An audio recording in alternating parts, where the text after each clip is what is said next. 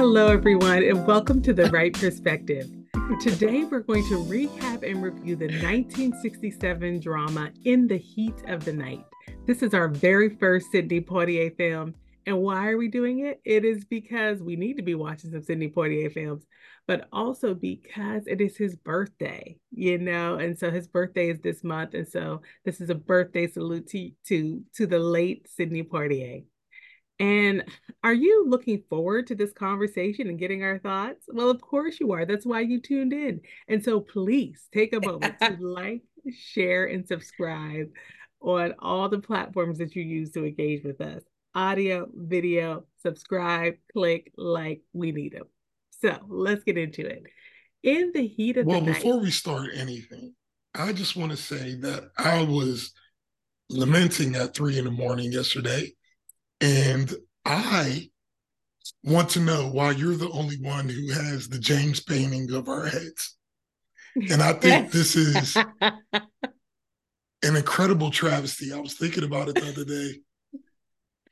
And I feel like there should at least be some high quality prints going on or something.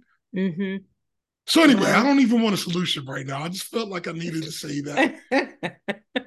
And if you don't know, so I'm talking about I'm talking about I'll a put it up. picture that that, that uh, uh, Janai's boyfriend painted of us with our with our heads, and it's just one of the best iconic. paintings ever. It's yeah, beautiful. is. It's beautiful. iconic, okay? It's And And it would- and- and it would be something- If, but if you ever come home and it's not there, don't even worry about trying to figure out where it went. You know exactly where it is. All right, I'm sorry. Well, bro, it's so funny because we are getting It's a ready custody to, battle. We're we are getting ready to make uh, prints available online. So we've All actually right. been working on that. So, bro, not only can you have a copy, but all of the right perspective listeners and followers and viewers can also have a copy of this. now they're going to think we made all of that up. They are okay. We didn't. First that of all, was you all, so perfect. First of all, you all know our promos are not great. So if we had planned that, it probably would have been with that girl. That's I think our promos are Oscar worthy. Me too. So I don't know what you. you're alone. I don't You're know what alone. you're talking about with us. Well, obviously they worked because whoever is listening or watching is listening or watching. That's right. There is. Oh my gosh. Well, bro, I'm so happy you gave us a chance Me to too. shout out at the top of the podcast. Yeah, that's, that's, that's And so this is like commercial for future um James Jorsling uh dot com. Yes. Check us out. yes. It's coming.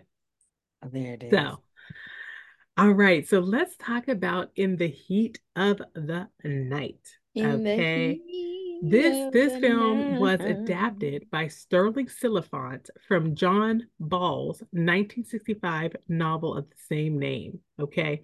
It was directed by Norman Jewison, produced by Walter Mirisch. It starred Sidney Poitier and Rod Steiger, and the score was done by Quincy Jones and featured a title song by Ray Charles. Okay. The film made $24.4 million with a budget of $2 million. And it was nominated for and won so many awards. I really don't even have time to go through them all. Okay. But it was nominated for seven Academy Awards. It won five. It was nominated for seven Golden Globes. It won three. And the score was nominated for a Grammy Award. It didn't win.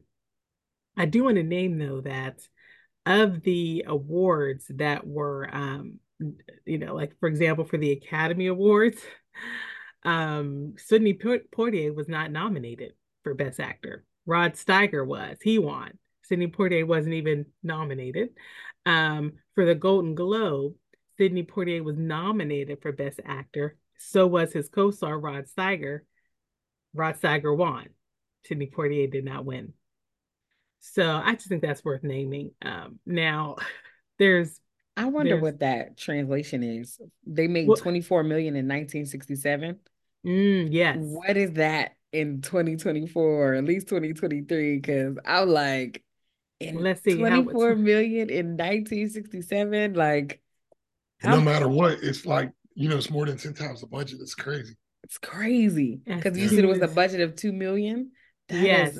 Twen- bananas. 24 million in 1967 is 223 million seven hundred and sixty six thousand dollars in 20 Talking some Avengers numbers. Right. Yeah. Exactly. I like to use amortization.org to Okay. get these to do these translations because it's one that always pops up. So I feel like it's a credible one. And it's an inflation All the all these websites are going to do so much better now that we've mentioned them. I mean, Black Art It's Depot. That's it. true. And we're not even getting That's paid. Society We're not even getting We ain't even getting paid. We ain't even getting paid. You know what I mean? Okay. So Especially, um, and I should mention Google because I know they're struggling.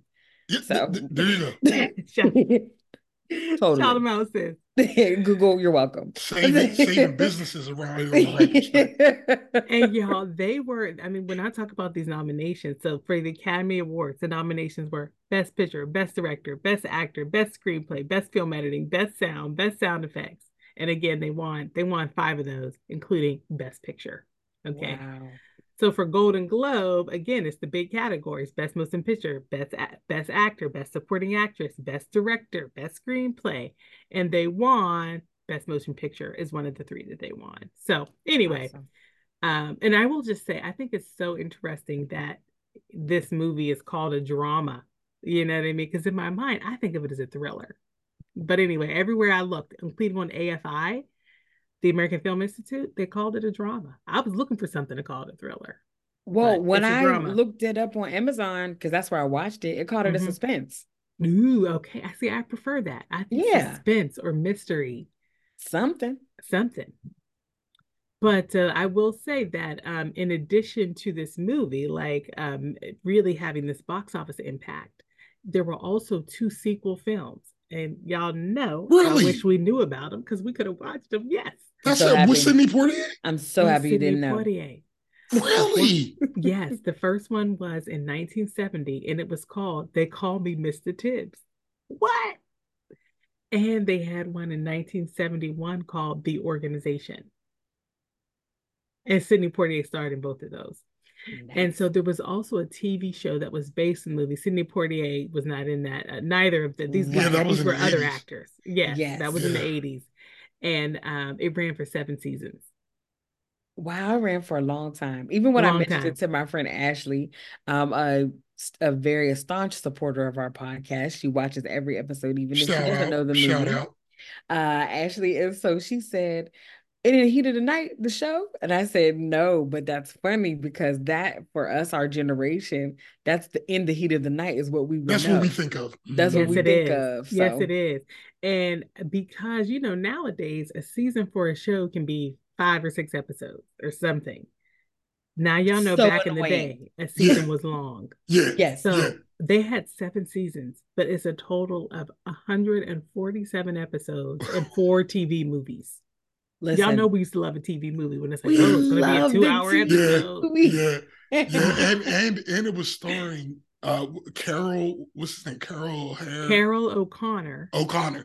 Yes. And who who starred in All in the Family. You know what I mean? So that's that was a big yes. actor I gotta imagine at the time. too. yeah. And then the um, Yeah. character that played Mr. Tibbs was Howard Rollins. He's been So, in a bunch of stuff show. too. He, oh, he's, one of those a people who's recognizable been face. yeah, he's been in a bunch of stuff. Oh, So anyway, I gotta say, um, honestly, you know, I want to go watch those other two movies. Yeah, I'm gonna I want to, I want to I'll see this watch 'em. show, um, because it, it was on, but you know, we didn't. I didn't Never really watch it. watched We it. were Yeah. little, you Mm-mm. know. So anyway, um, so for and we would have missed the plot by the time I was born, which was 85, and the show came out in 80. I would have missed the entire plot, you know? Yeah. it was a little harder to find reruns back in the day. Now you exactly. just find them whenever you want.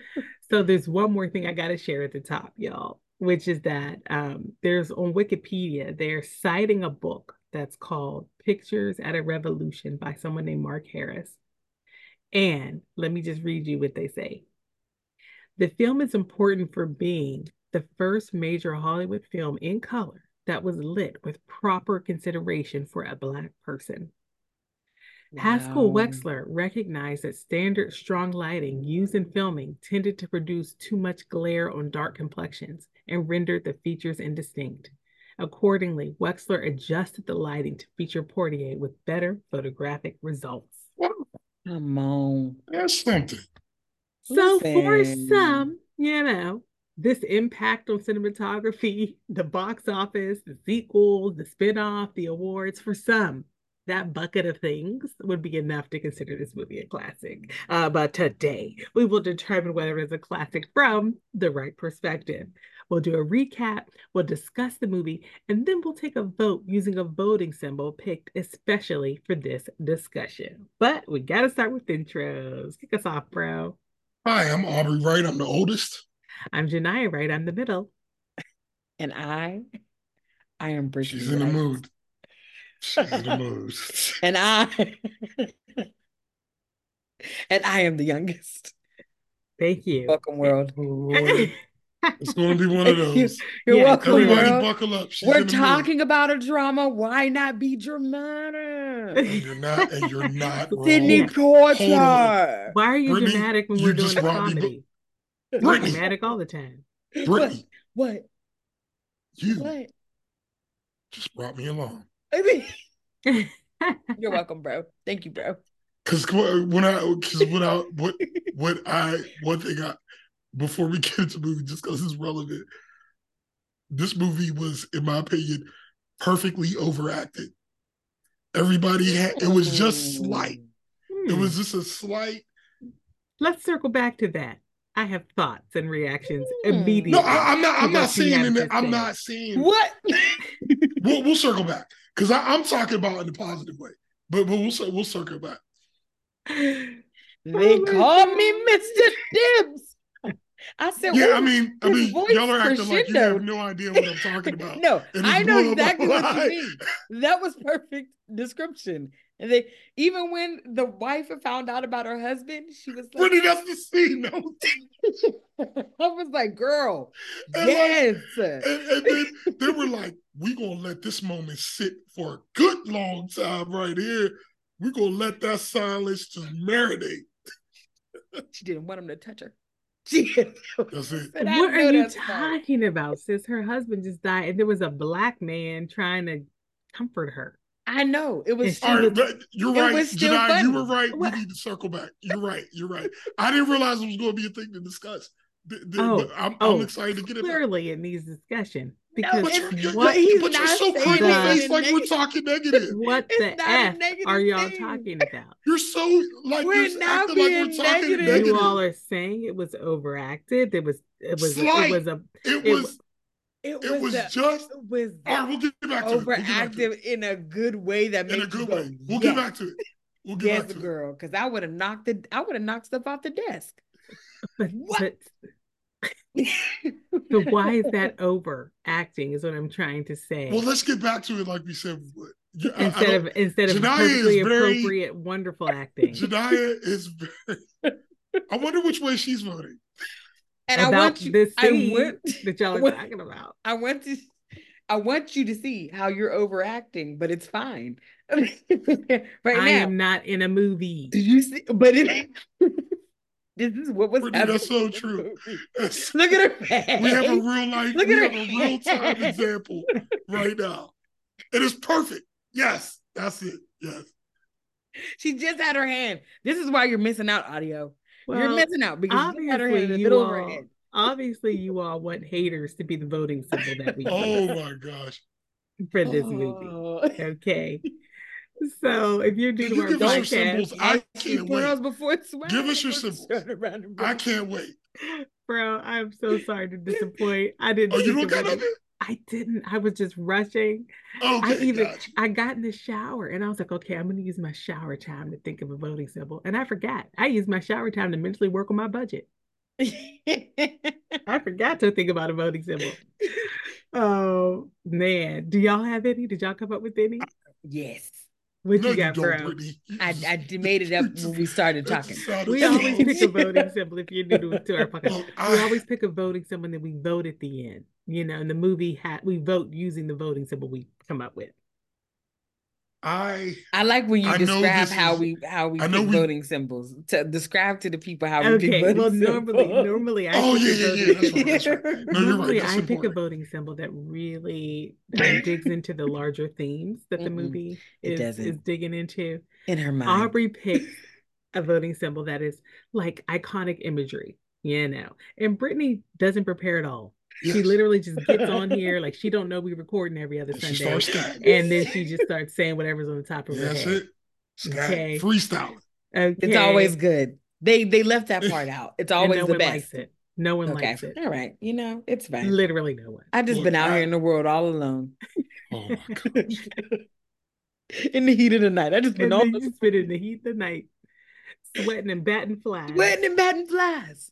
Okay. But bro, what voting symbol did you come up with? And I can tell you all what ones I started to think through but didn't finish. But you tell tell us what you came up with, bro. Well, first of all, yeah, because I, I I thought you were going to get there was so super much. That was the meta. thing. There was Yeah, so I thought you much. was about to get there super was meta so on this much one. opportunity. But but what I really like, and we but we've used this before, but I really like the badge for this Hmm. one for Oh, me that's a good one. because like that badge affected a lot in that scenario i- i- in the whole plot. You know what I mean? Because it was just one of those examples of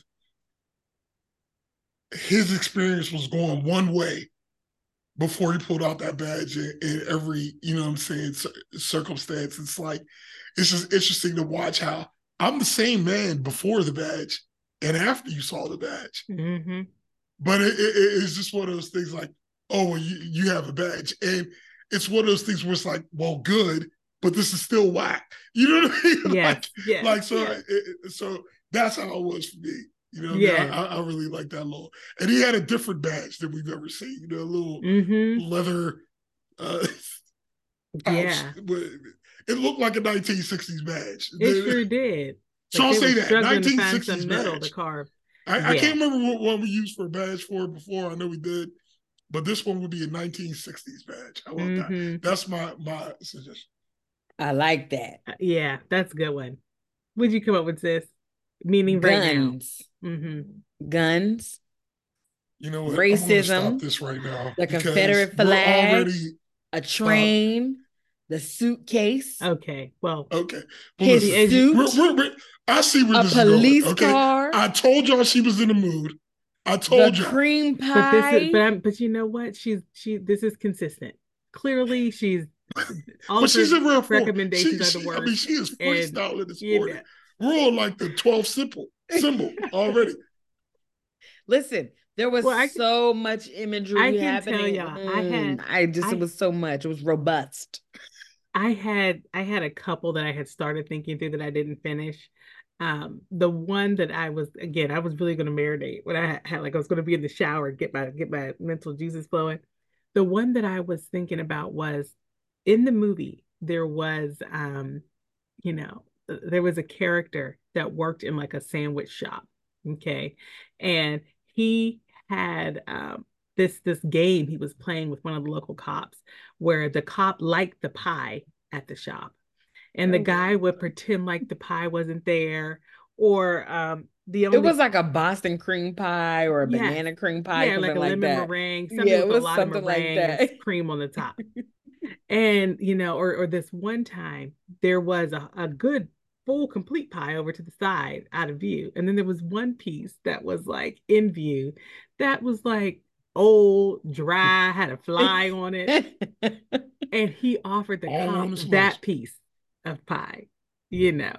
And so there was something for me there that was going to be about like how you could look at the same situation from Oh from many gosh, angles and yes. have Yeah, have different that's- that's perspectives stuff you know what i mean? and it was about the fact that you know throughout this and you talked about it already bro like with the badge where it was kind of like listen this when this black man was there finding a truth that people could live with they could they could hear it and they could accept it. But when he was just there and all they had all the information only information they had about him was his skin they didn't they couldn't abide him. They wanted to arrest him. They didn't want to talk to him. Didn't want him in the room you know slapped him you know? Um and so it, it- there's something in there about you know controlling controlling information something in there about perspective. I didn't get to finish fleshing it out Yeah. so but anyway That that, that Mm. that that might that might need to be a short. If it, if it comes to you, you might need to do a separate little short because there's a lot that There's Could get- so much. There's a lot that could get Genia-fied in this in this movie. There's so much. saying. So so There's if it so comes much. to you, yeah. you might need to do a little short. the another one that I had started to think through was there was a scene where the Sidney Poitier character he's he's he's he's he's peeling back those onion Oh. okay, and he has found what is he's starting to try to figure out where the real crime scene is, okay, and at one point he goes to a plantation field. And he's standing there with like a pine rod, which is a piece of a fence on the plantation field, and he's holding it and he is trying to put the pieces together about the, the you know where where the murder actually happened because it's not where the body was found and there was something to me in that scene too with him sitting there holding this piece of wood um in a Oh. plantation um scene in a plantation field um trying to get to the truth and I, I again i just needed more time to flush it out but anyway Bro, I I I thought the badge it resonated for me. Sis, it was on your long rambling list. So I wouldn't assume it resonated for you. First I of would say all, jazzy list. exactly. I feel like rambling is so rambling, harsh. jazzy. It's so harsh. It was an extensive list, an exhaustive list of symbolism and imagery in this Oh very pivotal film. She must have drank some coffee That ma- something. it- that is what is in here. Okay, all right, now it all makes sense. We got she's over here mainline of caffeine. We're okay. We are all, It's all all coming right. together. It's all coming Well- together.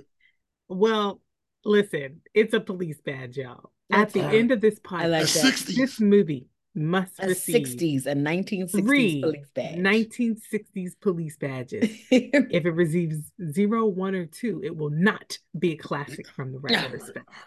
I have a question before you read the recap. Mm-hmm. Is yes. How is was the little old man that was serving the lemonade? Isn't that the man from Amen? I think it. I Isn't think that it was. him? I forgot to look it up, but I think it is. I meant to look that up. I, in my mind, made a joke that that guy looked like him, but I didn't. I, I didn't think it was. Brittany, you need to look that up. Since you brought it up, been old since old has been you old. need to be looking that up while Genia is reading the, the Okay. recap. Yeah, I'm he's gonna look it up probably right now. called. He's probably a butler. No, she go. She'll find. Well, I'm gonna look up the show Amen Yeah. first. That'd be the easiest Yeah, thing. sure, she'll yes, find. good call. Good call. That Oh, y'all, that has to be him. Okay, his name is. Jester Hairston. We'll click on it. Okay. Oh, he died in tw- in 2000. Wow, he was born in 1901 in Belews Creek, New, uh, North Carolina. Man, he almost made the Wow, he centennial. died- Yes, that is so awesome. But I'm sorry, that's not what we're here for. Uh, what we're here for is okay. Yep, he was in the heat of the night. That was I it. knew that was him. I knew. I, I forgot him. to look. I was like, But it this is looked like younger him. old man version of him. Shine on me. Yes. And But I guess was in the 60s, he character's was in his 60s. What was his character's name on Amen, real quick? Oh, his name on Amen was Raleigh Forbes. Raleigh. Raleigh. It was Yes. Raleigh. Yes.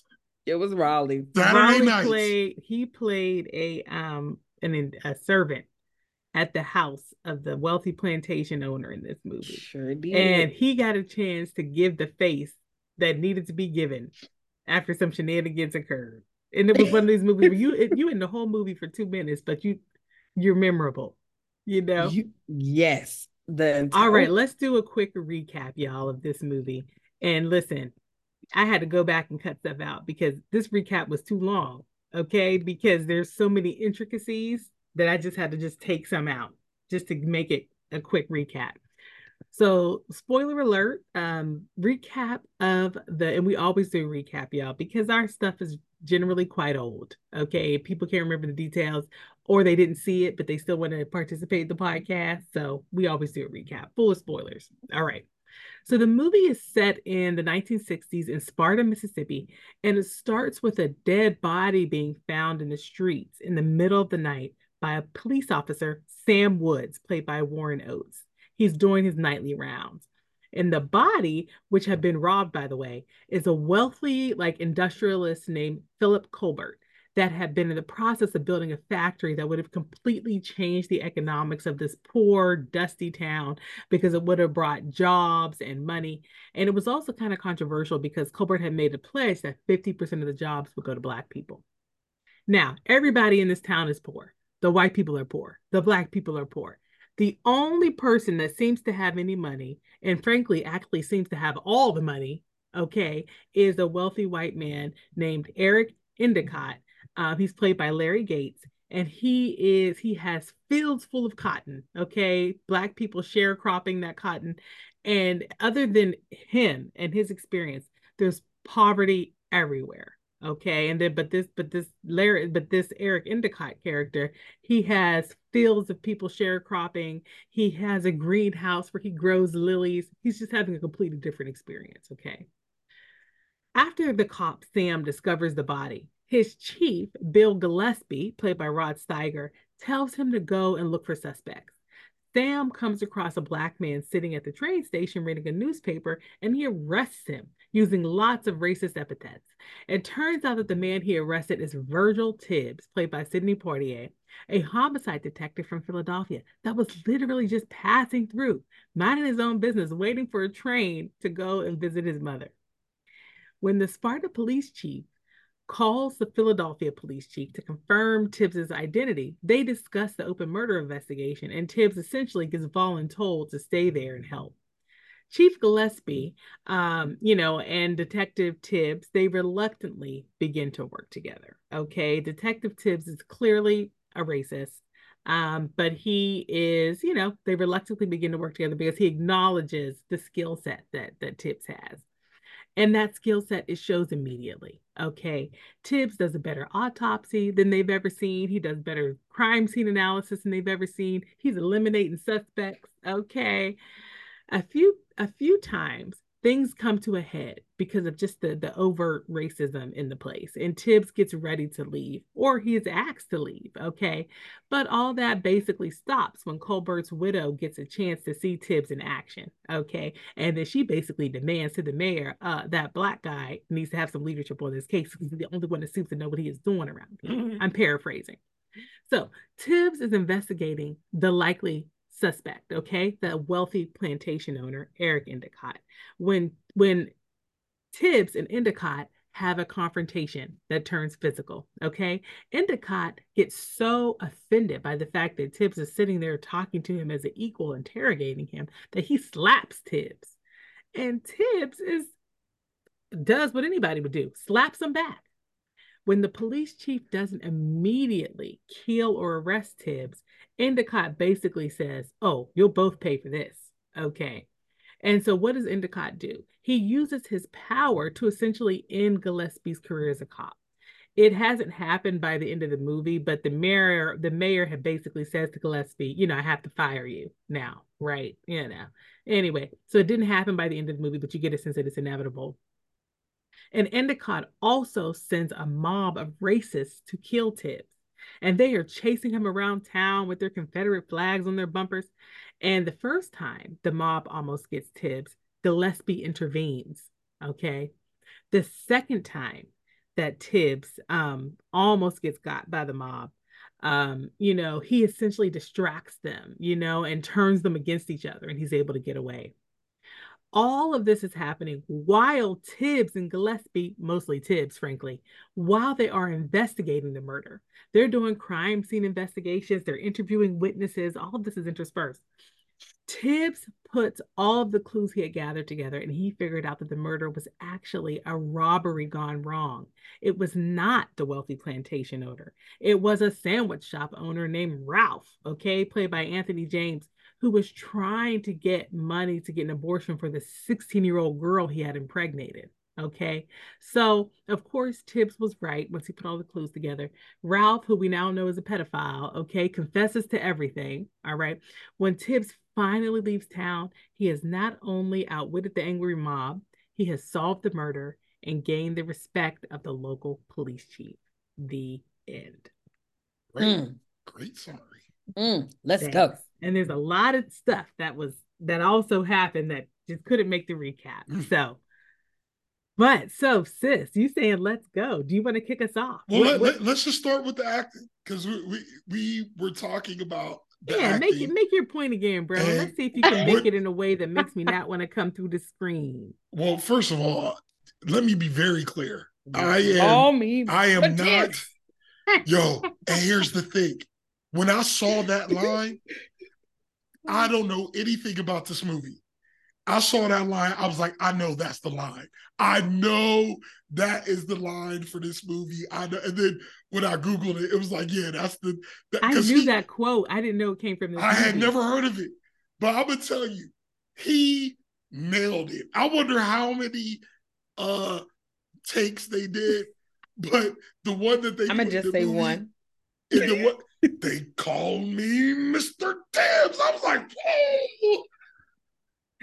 And then that scene, y'all get it together. They were really trying to just, they were just so racist. They just could not accept his qualifications. And they're basically trying to say, what do they what do they even call you in Philadelphia?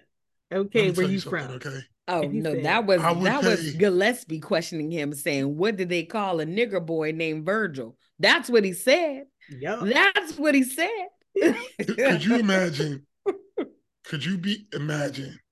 It was what 1967, right? Mm-hmm. If, if, you could, could you imagine being in 1967 in a black theater when that when that line hit? Because all I mean, you would hear was, "I know that's right." Yeah, I mean, I, am sure that got. I'm sure. I'm sure that got a cheer break. And, and, that, like, I'm sure the stuff that happened after that immediately got a little swallowed up and it was game changing. It was game changing. In the reaction. But what I'm saying is, is the point I was making about the acting is when we watch movies from back then, um, most often, you know, especially back then, it's like the actors get on, it's like, okay, I'm acting now. You know what I'm saying? And it's it's not really noticeable because they're all kind of doing it. But like if you see, for me, movies from back then, they were more pronounced in, in, in how they were, you know, they're more dramatic in how they in how they do stuff. And I just can't. anyway, like when you're watching a, a, a movie nowadays when it has really good acting, or like, you know, you almost get sucked in to the point where it's like, it's almost like you're not even watching acting. You see what I'm saying? Like, you know, it's it, it gets real heavy, and I and I enjoy all of that too. You know, and but I'm saying this movie to me was just overacted enough and it made it enjoyable without taking me out of the storyline. You know what I'm saying? It was like you agree with this? Yes. Because it makes me it makes me think when as I was talking, it makes me think about that iconic scene from um Good Times where it is after the father has passed away and Florida Evans, she James Evans, Florida Evans is not like showing grief in a sense. She's just moving on and trying to get things settled and you know deal with her family. And you finally get to see an opportunity of her breakdown after I think she drops something and breaks it. And she's like, damn, damn, damn. And it's like you feel right. everything, but it is extra. but you love the extra and you love it because you're feeling it and you're like, yes, this is it. Whereas you're explaining you, my brain perfectly right now.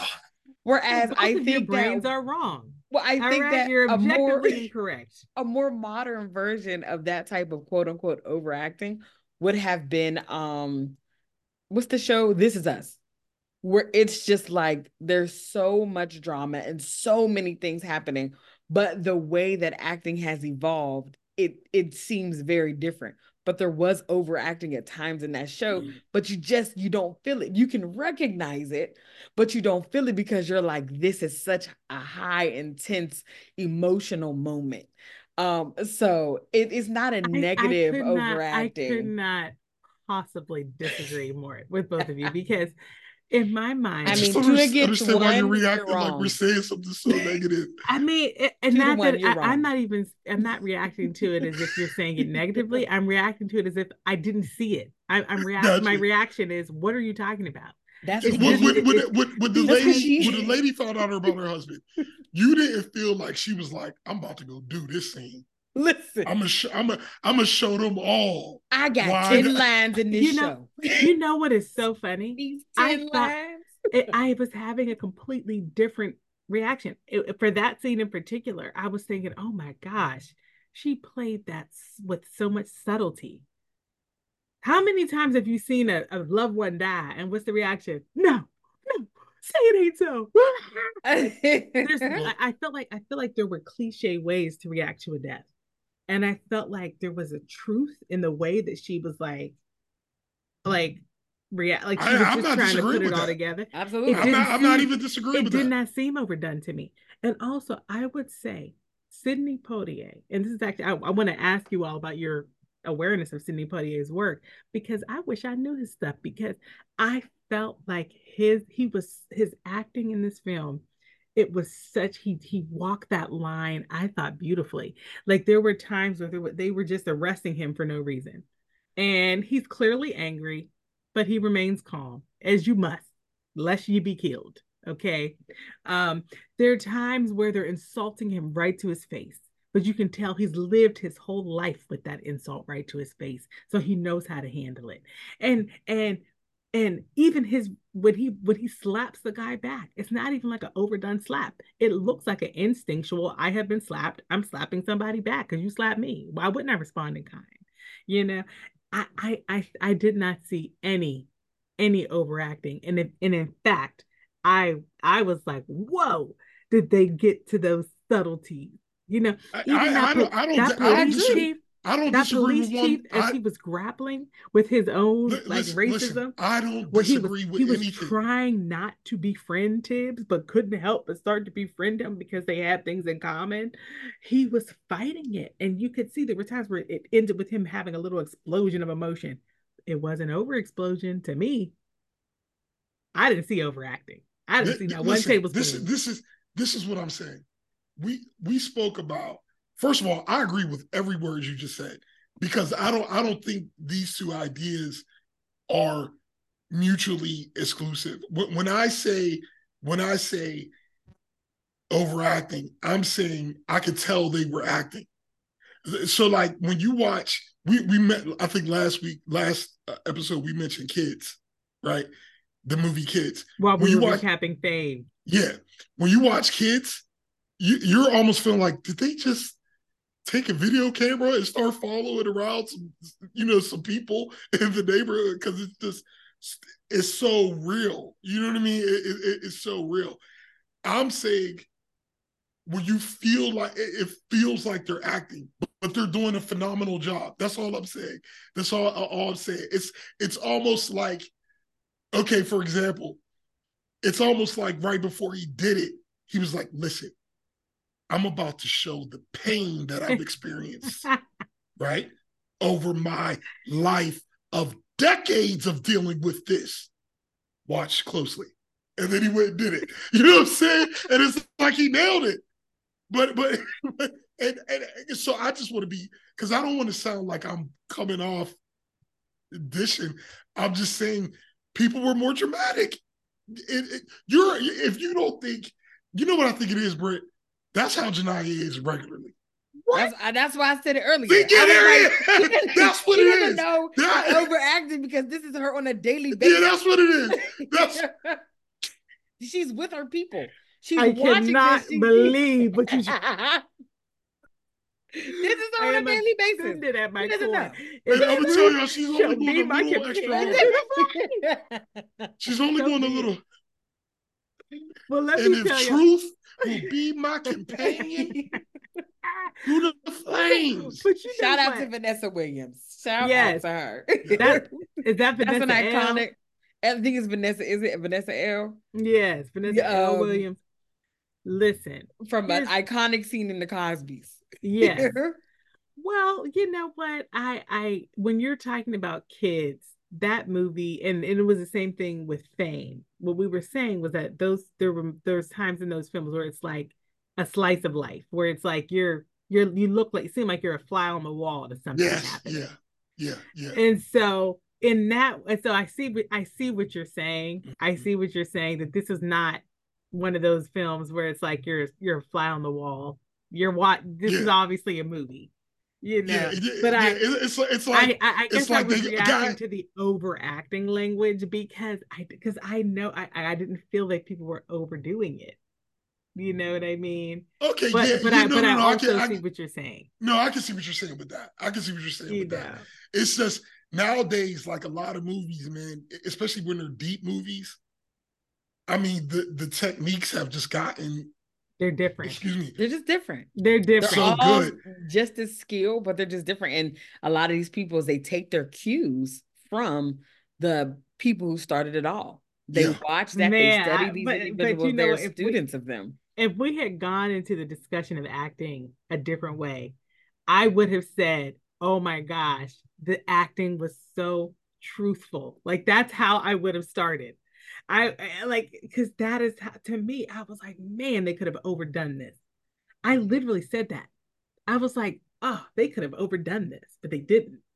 You know? And Yeah, yeah. and Really, I, we, I think we were just saying that to, yeah. but like, at no point did I feel like that was the I point I was, was making. Amazing. That's the point I was making. I yeah, never they did like, a great job. Like because everybody.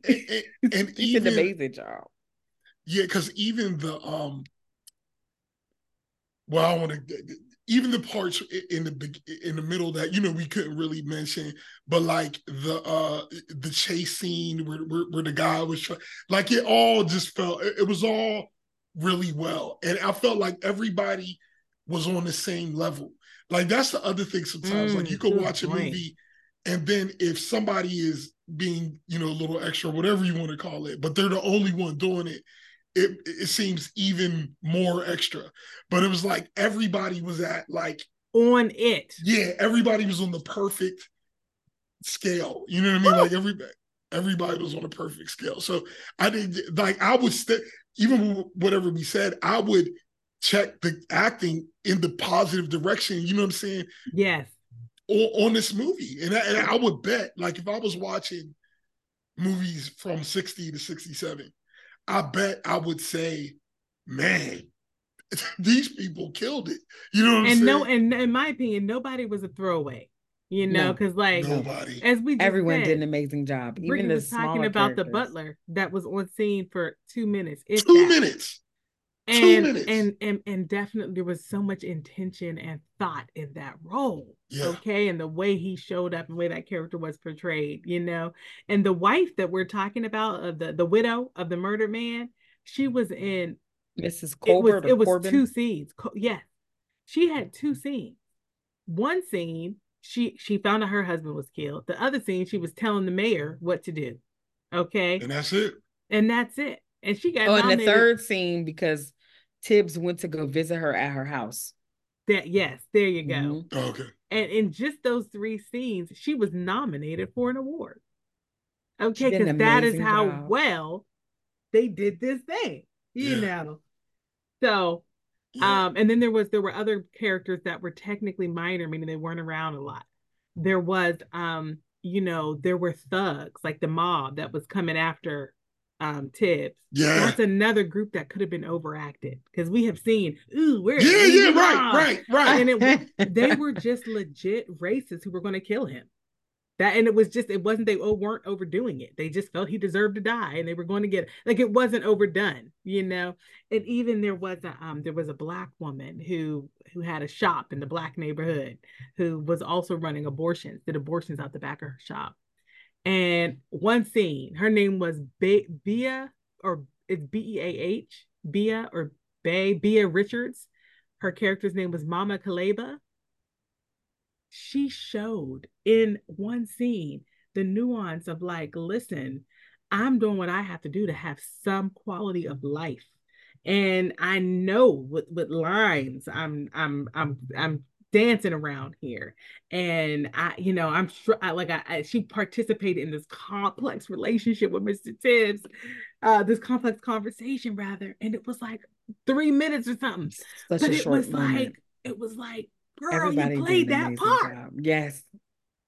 So and, and I feel like in that one little section, she gave a, a great view into the experience of being in a place like that, living in a place like that, being free but not really. You know, it, that whole doing what you got to do. Yeah, it was a, also a nice, um, because she was almost arrogant, right? Like in the way that she presented, until the concept of jail kind of came up, and then you saw that subtle waver in well, I ain't trying to do that now. You know what I mean? Like, That's like, right. like that, that, that type of, and all of that is how you, you know what I mean, like how it would be. So it's one of those characters that you feel like she's representing probably a lot of yeah. people kind of melded in to yeah. one, all, all, almost like whoever was writing this knew a bunch of people that they kind of put into one character. So yeah, and yeah. if you think about um, the fact that if you think about who who who were her black colleagues in the in the town, sharecroppers. Yeah. You know, like if she had managed to have a little bit of of something that was her own, I just looked it up. She was charging a hundred dollars for those abortions. And a hundred dollars in 1967 is nine hundred and eighteen dollars. Oh, she was getting a band. She was getting money because people be out here doing it. Okay, yeah, totally, totally. no protection. So, totally, totally you know, and how much would people pay to keep something like that quiet? Yes. I mean, Especially when you're, you're talking about the Bible Belt where what premarital sex and all these things, what? like absolutely not. And then more importantly, uh being a pedophile and you getting a minor uh pregnant. So that is also another mm-hmm. part. So I don't want to move us from the acting, but I, listen, I no, we. Really, I, I, think we take us, take us, uh, take, us. I want to get into the story. Yes, yes, yes. And Let's so go. there was there's so much about this, but one part I really want to talk about, and it's probably like immediately heavy, but the movie is kind of heavy, right? Oh, the movie was heavy. it's just heavy. like the irrational nature of racism and how how it shows up. And so just thinking to myself, okay, Gillespie sent him to the train station to go look and see if there was anyone out there. He's out there. Sam goes, uh, one of the police officers, and he just immediately draws his gun and starts calling Tibbs boy, makes him stand up, pats him down, and, and then this, makes and this him guy get... clearly didn't just murder somebody. He's sitting there reading a newspaper, waiting for the train in a press suit. In a press suit, like he is just like no sweat on him. No. There's nothing. he it's like chilling. They're sitting near a bathroom, waiting for the train. And so it was like, but Tibbs says nothing the entire time. I'm watching because he knows. I'm watching as he's navigating this world of racism, knowing he's innocent, how quickly individuals who are uneducated and don't actually care, they just want to be right and be done, how quickly you can change someone's life. Mm. And that's not just for Tibbs. They made an arrest of a young guy, probably 18, 19, 20, somewhere in there. And they made an arrest of him to be the one that they said was the one that murdered uh, Mr. Corbin. But here's the thing it wasn't him. And Tibbs came up with that. But how quickly they were like, we solved the murder. It's there was him. a couple times. There was a it couple was, times. It was a they, couple they, they, times. just found some young white guy, and it was like this one, you know, had he had um, his billfold. Stole stole the this one had the wallet of the murdered guy. Obviously, he did it. Then it you turned know? to be one of the officers. And, the it, officer, and, it, Sam, and it he's the one that killed him. The, because this officer just made a big deposit in his bank account. Three hundred dollars, six hundred dollars. I mean, like, and, and, it makes you think. It, makes you think how many people in that time, oh, you know, bro. like it, it, it, was just I, I, remember I was watching this uh, comedian, I think it was John Mulaney, but he was talking about how easy it was to get away with bank robbery in like 1930 because it'd be like all you have to do was not be there when the cops got and, you know what I mean? And you can um and you can get That's away. And, and, but I'm saying the whole enterprise of law enforcement was just based on a lot of feelings and you know, like they didn't have Right. evidence, and so it's just you know, or they were learning about evidence. Totally. basically- and the hi- the history of policing in America as a construct is it's just an anti-black mechanism. Literally all based is. off of It's But racism. but you know, you know, At its origin, all it ever was it did at its very root at the beginning was get the black people, kill them. how take do 'em we, out. how do we get them You- back you- in slavery now? Mhm. you know what I I feel like this story was masterful, and, and and the reason why is because for me the biggest thing was perception.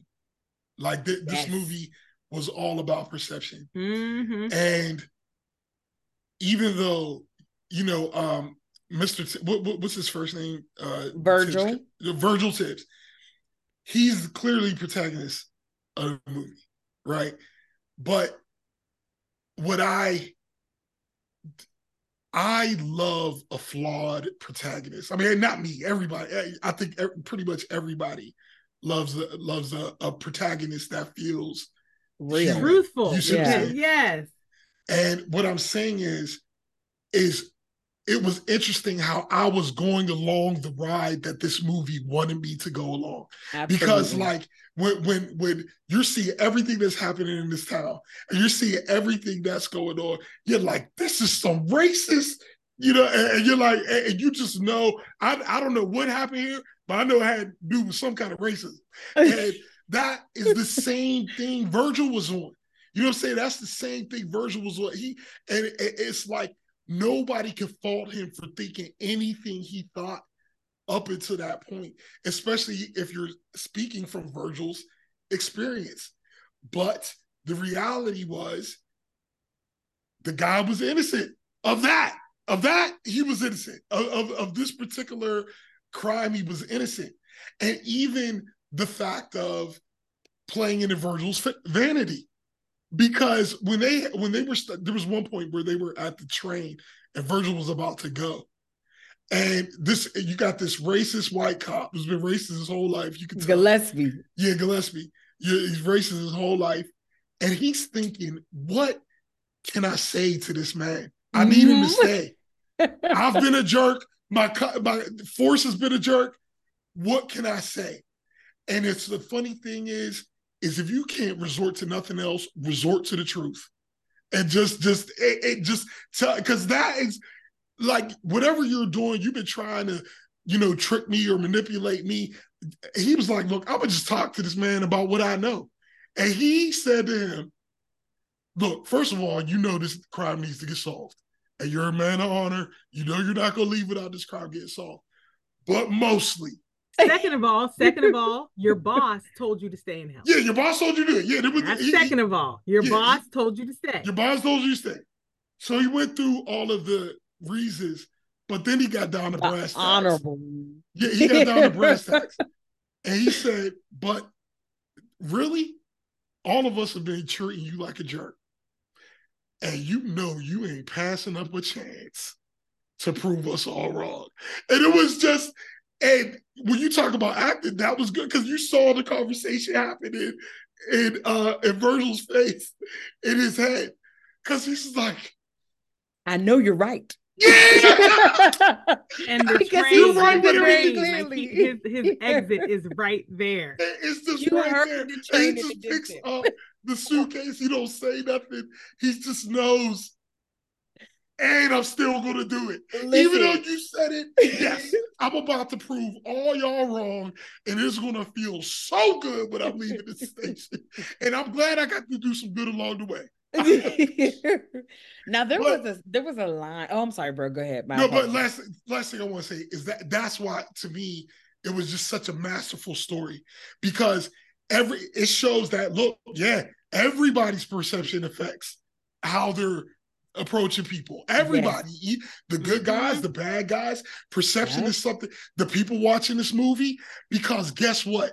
At the end of this movie, it ain't have nothing to do with the entire movie. The whole th- this whole thing, what like was it could be 15 minutes yeah. of of the whole movie. But anyway, I mean to cut you off. So that, that's all. No, no, that because you were I had cut you off, so Yeah. sorry about that. There was a line though that Gillespie um between because uh, they're the main characters that you see the entire movie yep. are Virgil Tibbs, uh, well, Detective Virgil Tibbs, and you have the police chief Gillespie. Gillespie. And um, you there is this line that Gillespie basically says to um Tibbs and says like, you know, well, you know, these these are your people, basically talking about black people. Cause he wants to say to him, because he's talking about how um Corbin is building a, a, a factory, a facility that's going to be uh, employ a thousand people, and 500 of those people are going to be black people. And so he said, "Those are your people. Like you should want to fight for that." And Tibbs his back to him. He said, "No, those are your people." In that moment, Tibbs is calling him to action to say, You're supposed to be fighting for the justice of the people in this town, not just for one group, mm. not just for one side. Mm. These are your people.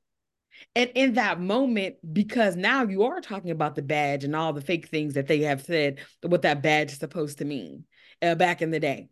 And so you're you're having that moment.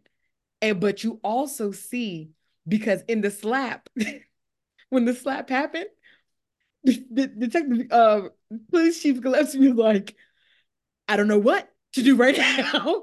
I literally said, I don't, know, I, I don't know what to do. Can I speak on that? Can, can, can, can I speak on that real yeah. quick?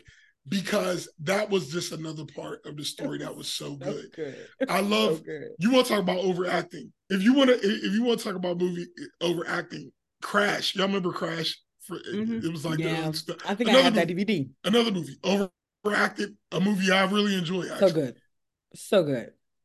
Yeah. Genia yeah, her brain is frying. Her brain yeah, is her frying. Brain's frying. Her brain's frying. But but one of the things I really loved about that movie, and it made me think of it watching this movie, is how dishonorable people can be honorable. And honorable people can sometimes be a little dishonorable. You know what I mean? In, mm-hmm. in, in a way of like because Tibbs let his focus be impacted that, and he would tell somebody else they shouldn't do that. Like he would tell somebody else, you should be objective, uh, approach everything based on the He would do all of that in that moment where he came to himself, like, oh my God, like I'm doing the same thing. You know, like I'm doing the same thing eh, on the other side.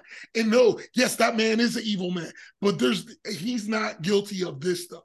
And the other thing was, as racist as this cop Gillespie was, when he heard that the guys were after Tibbs, he could have easily just not did nothing. He, he could have just not did nothing. But especially based on you would think, you know, he's this racist cop and this racist. But not only did he do something, he got in his car and ran to go find him and was the only reason why Tibbs sur- survived. And that. and and and and Gillespie, you know, he he had gotten to the point where it was like, especially after the slap happened.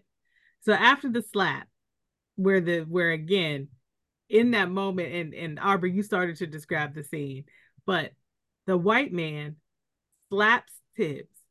Tibbs slaps the white man back. And mind you, this is a wealthy, plantation owning, power owning white person in this town that just got done doing a speech about how black people, excuse me, uh colored people or whatever because there was only a couple people that call black people negroes in this movie those were the ones that were slightly respectful. Uh but he said that's why with the with the color people you have to feed them and nurture them. They need to be taken care of be taken care of. So they can be this so they can, so they can grow to be independent at some point in the future. Um, we see where his where his his thoughts were on the I politics see, of the day. Well, I see we need to burn it down. he he gets slapped. He's he gets slapped back, and he looks at the police officer, and he said, um, you know, he was expecting a police officer to just arrest Ooh, Tibbs, no, kill him, shoot something. him, kill him. Is that he was expecting him to kill, and him. he said it. He said it. I could have had you shot right in this moment right in this moment. And, and wait. I lost my point, y'all. I'm sorry. I was I was It's all- circling no, back it's all good Laura's because- point. because it No, is no, no, point. it- what it- it's saying okay. the I- point. sure the baby come- is crying in the background. oh, we can't hear. Yeah, we can. hear. I no. I, You want to sure, bring her in? no, I'm no, no. sure. She- James got it. James got it, but it just it made me lose my train of thought.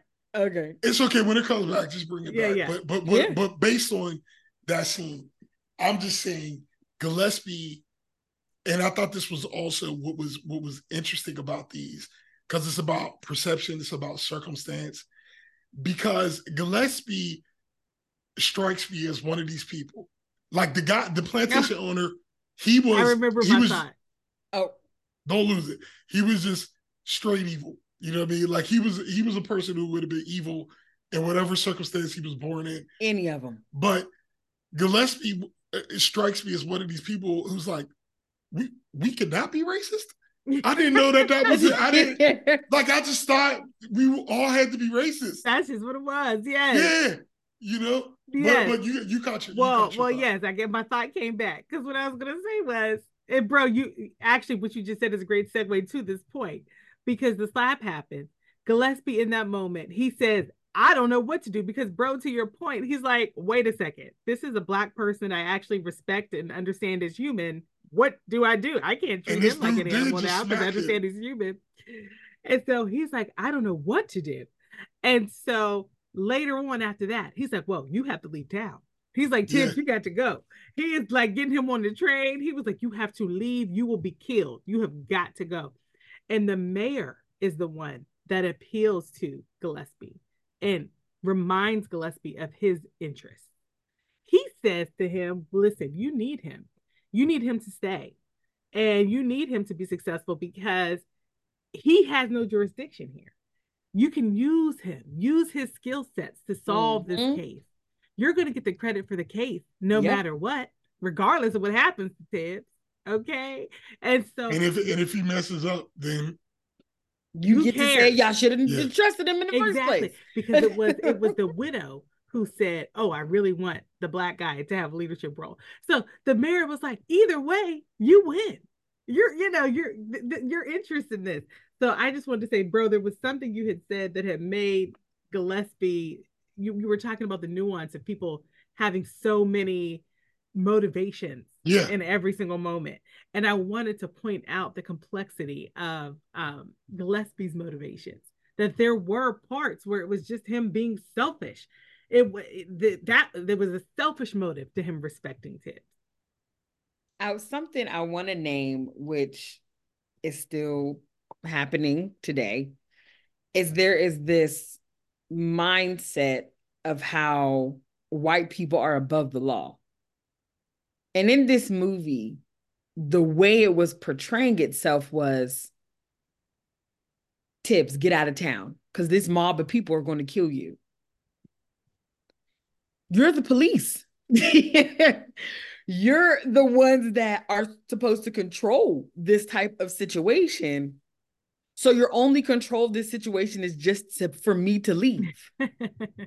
That's not controlling the situation. You're essentially saying that you have no control over this group of individuals. and not gonna try. Not gonna And try. these group of individuals are fine with doing this because there are no consequences or repercussions because we are justified in this action that we are trying that we're trying to to have take place. I was like this is bananas, but also this movie was so good that it took you into it and you were just I was just watching it like no, stop them. He they shouldn't do that because he hasn't done anything. And basically, what everyone is upset about is that he is a black man in a suit. And they needed the factory that Corbin was going to build just as bad as any other black Hey, people. That's right. And this town couldn't have had more than a thousand people in it, and it was about to employ a thousand people. I'm like, And I- everybody would have had jobs. and I'm just saying, like, it, it is just so crazy how all of these people could have reasoning behind feeling how they feel. Everybody, even the people who are wrong, grew up around this mindset. I'm not, not, giving anybody excuses, but I'm saying that it's how they grew up. Racism is from, hot. From, it's socialized from, from, day one. It's just been over and over and over again and over to the point where you know it's just normal to them.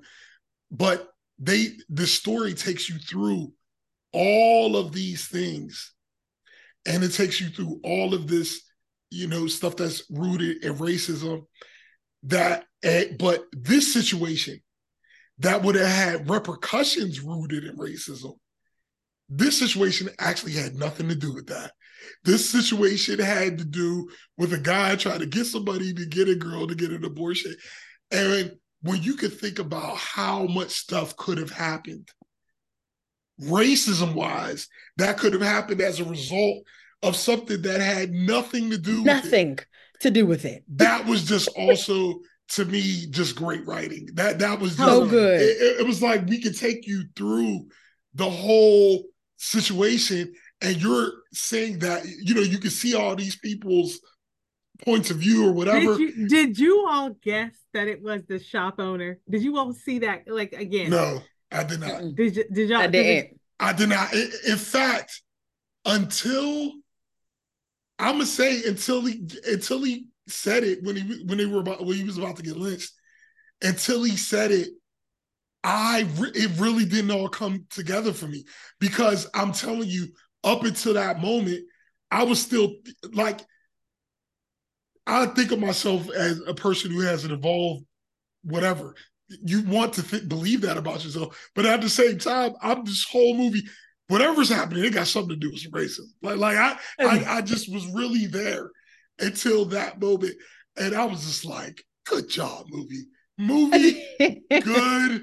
Yes, movie. Thank you for you teaching me some lessons.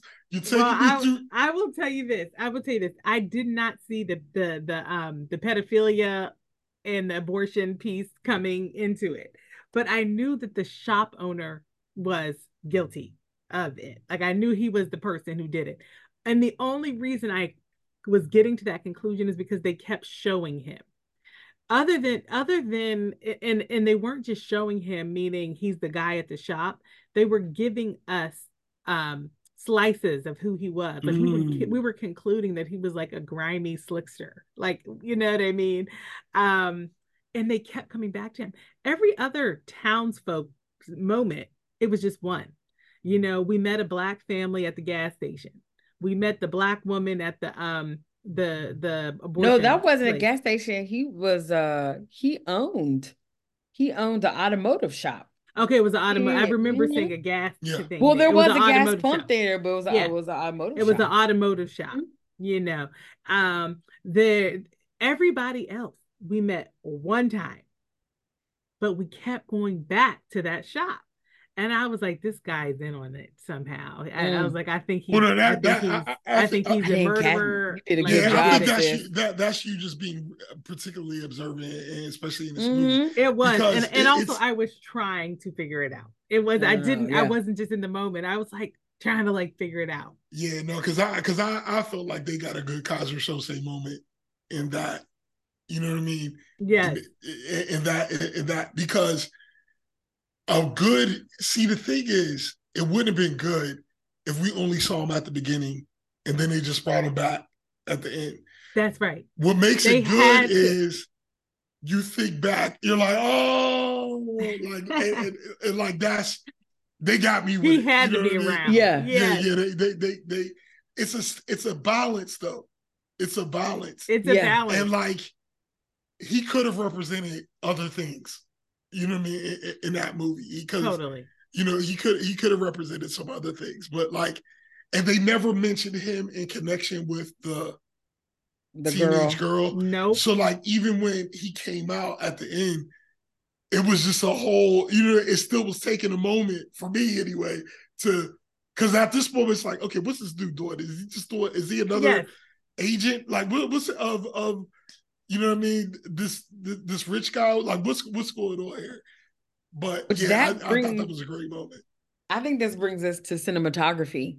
Oh yeah. Mm-hmm. Back in this movie, so the the movie starts off with your like seeing Sam go on this initial, you know, ride around the town. And he slow he turns his lights off, slows down towards this house. And this is the house where the 16-year-old is walking around with the lights on, bucket naked. Okay. Mm-hmm. And so at first I'm like, I'm not even thinking that this is about to have any connection to anything. I was like, That's okay. I said, That's okay, thing, lady. I was like, oh, we're just like, we're just excited to watch some white lady with her boobs out. But let me talk about the cinematography in that part. They the way they had the window panes covering her nipples, you saw everything else, and I was like, "Oh, y'all did a good job." Okay, I like how you did that. Then there were times where you're like zooming into the back of the into the back of the police car, into the um backlight. You're, I was like, okay. Or or, or like or like Sidney Poitier picks up a piece of evidence and then it yes. in on it. Yes. And everything else was blurred. Yeah, and, and, and oh. you didn't and you didn't feel like you were watching an old movie. No, you, know, you did. Like it was almost like it could have been a movie shot recently in the in the way. in the style of yes. a old movie. You know yes, what I'm saying? Totally, totally. And yes. I, I want to talk about even showing the nuance of we're on a cotton field. I'm assuming the movie took place in the 50s or 60s, and you're seeing black people only picking cotton, the sharecroppers, but you're also seeing this industrial machine that is also picking the cotton. That's right. This that nuance right there that, that so what powerful. is the word I'm looking for? Duality. Like that right there was just so so powerful. Oh goodness, it was like just showing this modern thing, but how to be very clear. Seeing black people picking cotton was a never. It was never anything that was ever supposed to be off the table. That was always supposed to be on the table. How can we continue to have this type of lifestyle mm-hmm. because this is what was always supposed to be the case. Mm-hmm. Another I, thing was, oh, I'm sorry. Well, I, no, because I, I, don't want you to get off that scene, okay. but don't lose your thought. But I just yes. wanted to say that was another scene that did exactly what it was supposed to. Exactly because when, when you got to meet um Endicott, uh, you hated that dude by the time I mean, because like they're driving up, and you just know, okay, this is what kind of movie this is. This is going to be where this guy gets his comeuppance. That is what this movie is going to be about. Yes, he's We're going to have coming. to peel back the layers, and at the end, that man's going to be walking off in cuffs. And the crazy thing is, that would have been a good movie too. But I'm just saying, that was a great scene that was just they were just getting you exactly where they wanted. It was like, yo, yeah. you're gonna hate this dude. Well, let that, me give you all a little trivia. Oh no, since you were in the middle of a point. Well, I was just going to say, and it's uh, slightly off of this, but still kind of into it. Just talking about how poor that town was, Sparta, Mississippi, right? So poor. You don't even have, you don't see any of Philadelphia, but you have the feeling of what a city like Philadelphia, what type of money they have, what type of diversity is going on in that city. You don't have to see it, but you know that that's happening because you have the best detective, homicide detective coming from that place. And it made me just think about how there is probably an academy in Philadelphia, and you have to go through schooling and get chosen and pass tests. Whereas in Sparta, Mississippi, Bob, you want to be on the police force? Yeah, yeah I'm available sure. on Sunday. Sure, like that. That yeah, and the doctor that was like. just the town doctor was doing the autopsies, and he was not doing a good job. Because here he goes, he's like, because doesn't rigor mortis set in? And the doctor goes, it does. And I was like, oh no. even even you, want to talk even how he was navigating that conversation rang very mm-hmm. true and it says some man, you know, like how he had to present that.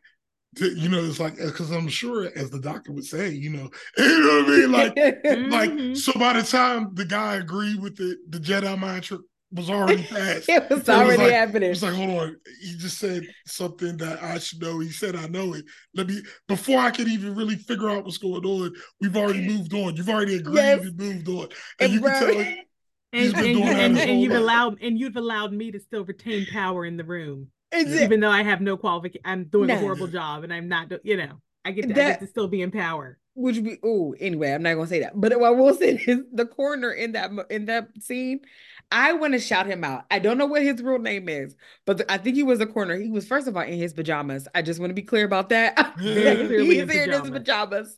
But he did an amazing job because he had like no lines. He had like maybe three, but his face, oh, his facial expression did everything that needed to happen. The whole time that Sidney Poitier was touching the body, all you saw was the coroner looking like this.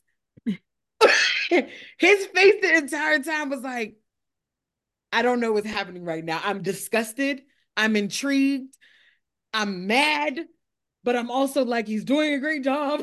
Yeah. so I just I appreciated him having no him saying so much with just his face because again, it was someone similar to a Gillespie, like, I know I'm supposed to hate you right now, and you're not supposed to be in here, and I'm not going to respect you.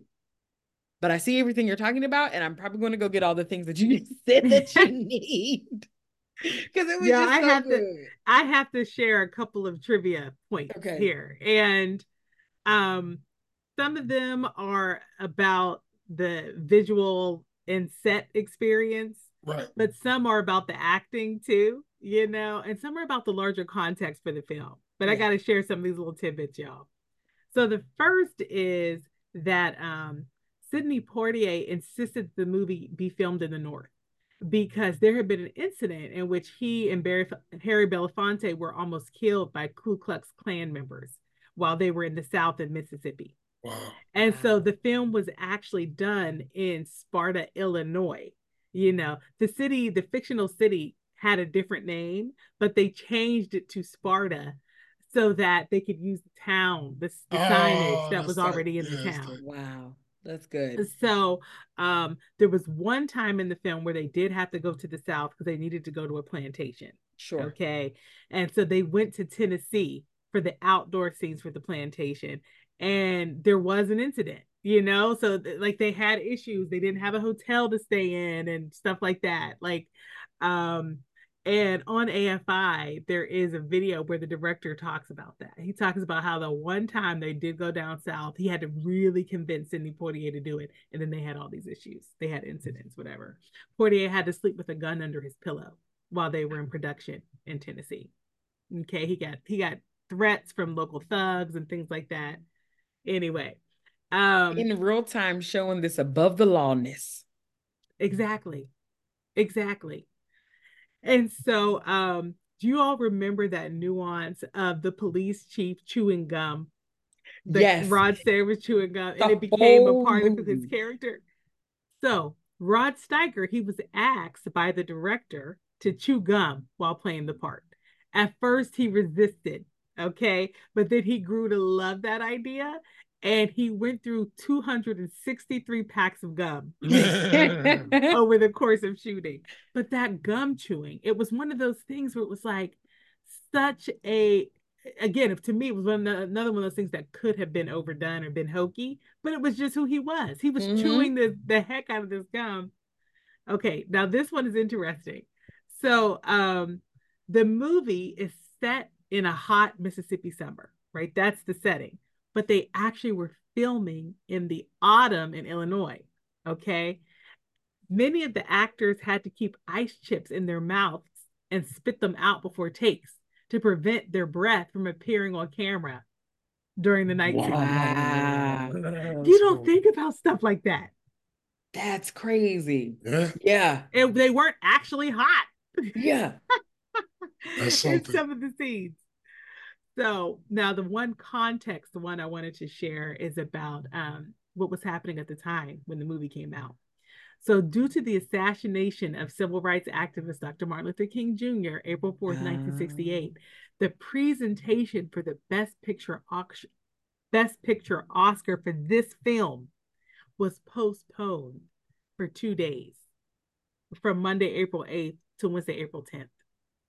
And so just showing the, the stuff that they were talking about in the film, it was just, it was happening in real, in real time. Yeah, time. So yeah. That's heavy. That isn't that isn't Yeah. that um and then sis what actually made me scroll over to my little trivia page was when you were talking about how we never saw Philadelphia but we got a sense that it was just a very different experience Yes. than what was happening Yes. sis I love that you said that and one of the ways that they showed us that differential was in discussion of salaries they Oh, made yes, I'm so happy you said that. say how he made $162.39. he made $160.39 per week. In 2014, in 20, 2024 dollars, that would be $1,510 a week. Wow. So I, I wanted to give us that number. Um, can somebody quickly multiply that by 52 to see how much that is for a year? That's probably like sixty-two thousand dollars, I think. Maybe No, probably- it's like 75. is it I'm doing it. 75? I'm putting a calculator. I'm putting it in now. You said one thousand what? One thousand Oh, you five put it in? hundred and ten by fifty-two weeks. That's seventy-eight thousand a year. Okay. Yeah. That would be Yeah, currently you're right, bro. seventy-eight thousand dollars a year. Um, which again, you do a comparison nowadays to what's happening in some smaller rural areas, and to hear of someone that you don't respect or think of as human making seventy-eight thousand dollars, and you ain't making half that. Anyway, Not they- even half that. Not even he. That's what he was like. He was like making more than twice our salary, and he was the chief saying this. Listen, Well, Some I, people was I, a I mean, he, he was he was going through an existential crisis throughout the whole movie the The whole because movie. it, it because He he said, was just know a what you-" person who had never been exposed to anything So else. good. He was living in the truth. That's Yeah, it. he, he, he just was That's never exposed to anything else. Mm-mm. Baby, he was living in Sparta, Mississippi, chewing Yeah. gum. That's, That's, his life. He knows the whole town. The whole town knows him. The mayor's office looked like it was on the side of like I don't know where they travel were business. fixing It looked like he was It in- was, I was like, "Are you also wait, that's the mayor? travel?" Exactly. like, What's happening here right now? totally. Are you I- also an accountant? Like it was like a little office. you you're doing a couple of things. Totally. Um, one of the the very first young man that they um arrested for the murder, again, the young guy, he was he was being racist towards Sidney Poitier. and they played this moment because Gillespie played a moment where he wanted the evidence what um Sidney Port uh, Tibbs character had gotten from doing the autopsy. But Tibbs said, "Well, no, I'm sending this to FBI, and then you'll get the results that way because I want to keep it in my hands." And he said, "Oh, so you're withholding evidence? Put him in jail." Really, what Gillespie was doing was giving Tibbs an opportunity to be in the same jail cell with the guy because Gillespie didn't want to say that Right. he was wrong and that he falsely imprisoned this young man. He was like, let me just do something else. And so in that moment, you have Tibbs in jail with the young guy. And so they're having this conversation, and the young guy is, of first of all, upset that he's getting put in jail. this black man is coming into the cell with him because there are like two or three other empty cells. Then, as they're having this conversation, he says to him, What are you doing in white man's clothes? Tibbs had on a suit. And so it's like, Oh, all, all people don't wear these and clothes? none of the white men we have seen in the whole movie had a suit on. Not, not even like- the mayor. the mayor on a short sleeve dress shirt. And so it is just interesting seeing this thought process and this mindset with the person who's literally trying to help you. Which this is what Tibbs tells him in the scene. He said, I am trying to help you because I don't think you did it. And so they're having this conversation until eventually he does let his guard down and tells Tibbs more information about his connection and relationship with the young lady, where he was. He was at the pool hall. He's like, there's no way he could have done this, especially uh, during the time of what the death could have been, and all these different things. So he's finding this information out, but also more importantly, the young guy is left handed. And whoever actually did the crime was right handed yeah. it was very simple things that he was coming up with not simple but just in a it- it's someone who's actually doing detective work on a case and so it was just watching that nuance that happened in the cell of how he's correct i'm literally having to let go of some ignorance or just some of my racism so I can get out of here because I know I didn't do it. And I, okay, so there's someone that's going to prove that I didn't do it. But I just wanted to name that part. And sis, when you're, what when you're talking like. about someone getting over themselves and, Mm-hmm. and, and, and because of the moment needing to just go ahead and relate to Tibbs in an honest way, getting getting over themselves. That scene where the police chief and Tibbs are at the police chief's house yes. and the police chief is admitting how lonely and isolated he is and Ooh, it's something that I'm they glad you common. mentioned that. That was a good scene. it was. That scene was, That was a so good scene. powerful. I dare y'all to say this was overacted. I will end this Zoom. Okay. The podcast will be over for all eternity. That scene. Oh, I will say this: that it was scene. acted in which way the rest of the movie was acted. So you take that, and do whatever, Draw whatever you want kind with of it. draw whatever conclusions. listen. So what I what my tidbit about that is that um they had some of that dialogue was improv. And it just goes to show how much they were in those Yeah, characters. wow. That- they were that- in those characters. yeah, that That's definitely that. Mm. definitely jumps it up a j- jumps it up a notch. That scene, people should jumps just watch Sheena. that scene. People who are like studying acting or even studying writing. If you're studying writing, you should just watch that scene. This Yeah. is this is this is two people carrying the weight of the entirety of who they are. And it's all coming out in a Yeah. couple of in a brief couple of exchanges. Yep. Uh, uh, it was just it was just very And even and you know when you talk about the acting of like at the end of the movie when they're looking at each other and, and Yeah. everything like that and it was like it's exactly how it would have been i'm not going to say nothing but i'm going to pick up your suitcase and carry it for you you know what i mean like That's that right. and, that- and, and that's it, like i'm gonna do that and i'm and i'm, I'm gonna walk it and you know what i mean giving you that respect and you know at the end it's just like they had this it was like they had a whole dialogue in their looks That's it it. was like bro i grew up how i grew up you grew up how you grew up in another reality we'd probably be good friends actually Yep. you know what i'm saying but like- Absolutely. But like i live here you live Not in there, this reality. just yeah. you know we're about to return to our lives that's why i'm so curious to see The next one. the next movies because Yeah. I, I'm curious to see where they went with it. Like, Mhm. like did they just have him go to another town, or Were what- they you know, like, I- unrelated? def- Did he get back in I'm touch with Gillespie? Like, what did he do? you know yeah. that that concept of the relationship that you're talking about, bro, it makes me think of Brene Brown, um, and how in her book she um dare to lead. She's talking about being a leader, but she's talking about hard hard conversations in some one part of it, and how you have to be willing to rumble. And it and rumble doesn't necessarily mean right. We're getting into like fisticuffs or like you know, it, we're not like on some West Side Story scene, right?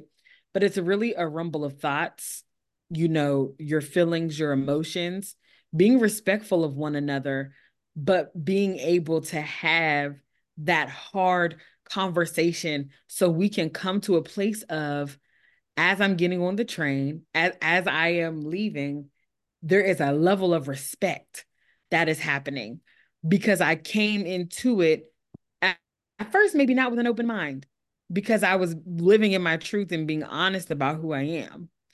But then I came in after being here. I can't fight with logic. I can't fight with reality. I can't fight with this truth that's actually happening in this moment. So even if I still have this maybe a background or you know whatever it may be mindset. Mindset Mhm. in this moment though I can dispense that because I've allowed myself to see something different to be proved something different and now I know that this piece can be real as well. Mm. I And know that- that, that- this is a reality. and that's the good and that is a good arc in the story a good because both um gillespie and virgil tibbs ended up in different places than when they started you know they they they both grew and learned something about themselves and it's just like yes it, it- it's like I, and I know on some levels, because Genia was texted us about the movie about you know how it was just amazing, and obviously Brittany and I were enjoying it too. I'm sure you all have deduced by now. You know what I mean? That that that we were enjoying it as well. But we, for me, for us, I think it was a little lighter than it uh, uh, uh, was for Genia. But what I'm saying is the writing, though, I felt like I was witnessing. By the end of that movie, I'm like, yes, this is how you tell a story. This is you teach lessons without teaching them directly. You don't have to bang somebody over the head with what you're trying to do. The message is so much stronger when it's pulled out by you feeling. It was like you knew that why you knew that rich white dude was guilty too, didn't you? Didn't you? You knew, you knew that he had something to do with it. You just knew, you know what I mean? And like all of these, and it's like, I'm not even saying you had you didn't have valid reasons for thinking it. Yeah. You're yeah, I'm not arguing any reasons. I'm just because saying he was guilty of many things. He was guilty of many things. Yeah, and he was so, not so, just murder. So mm-hmm. you're not being unreasonable, but I'm just letting you know he was also not guilty of this. Mm-hmm. And just yeah. take that and do with that what you will. You know what I mean? Put that in your brain, let it Man. swish around, and, and and then you know. And I believe movies like this can actually impact how people absolutely. Interact. You know what I'm saying? Because I agree. You, so much of this, and you sit back and think like people almost died. Oh, and, and many people had. went to, to jail. Yes, totally for a long time. And y'all, I quickly just because I know we're about to. It feels like we're yes. coming down the home stretch yes, here. We're coming down. I quickly, I quickly just did a quick Google on the other two films in the trilogy, okay. and and they call me Mr. Tibbs, and in the organization, he is at a police department in. He's still Virgil Tibbs, but he's in San Francisco okay. instead of hmm. Philadelphia. Okay. okay. And um in San Francisco, he's investigating the murder of a prostitute, and they call me Mr. Tibbs. And then in the organization, he is um, he's been brought in to hunt down a gang of urban revolutionaries that have been suspected of a series of crimes. Well, hmm. so I can tell you, I'll be one thing I will tell you: today. do not Google these movies because I I accidentally saw spoilers immediately for oh. both of them and I now they're ruined already for me, and I haven't even seen them yet. I I barely did any googling, so just don't Google them. But the point is, they don't continue the Gillespie relationship, at least not as the main storyline. Okay. You know. Oh, you all, we have to talk about the music that was done by Ray Charles and Quincy, well, Quincy, Quincy Jones and Ray Charles.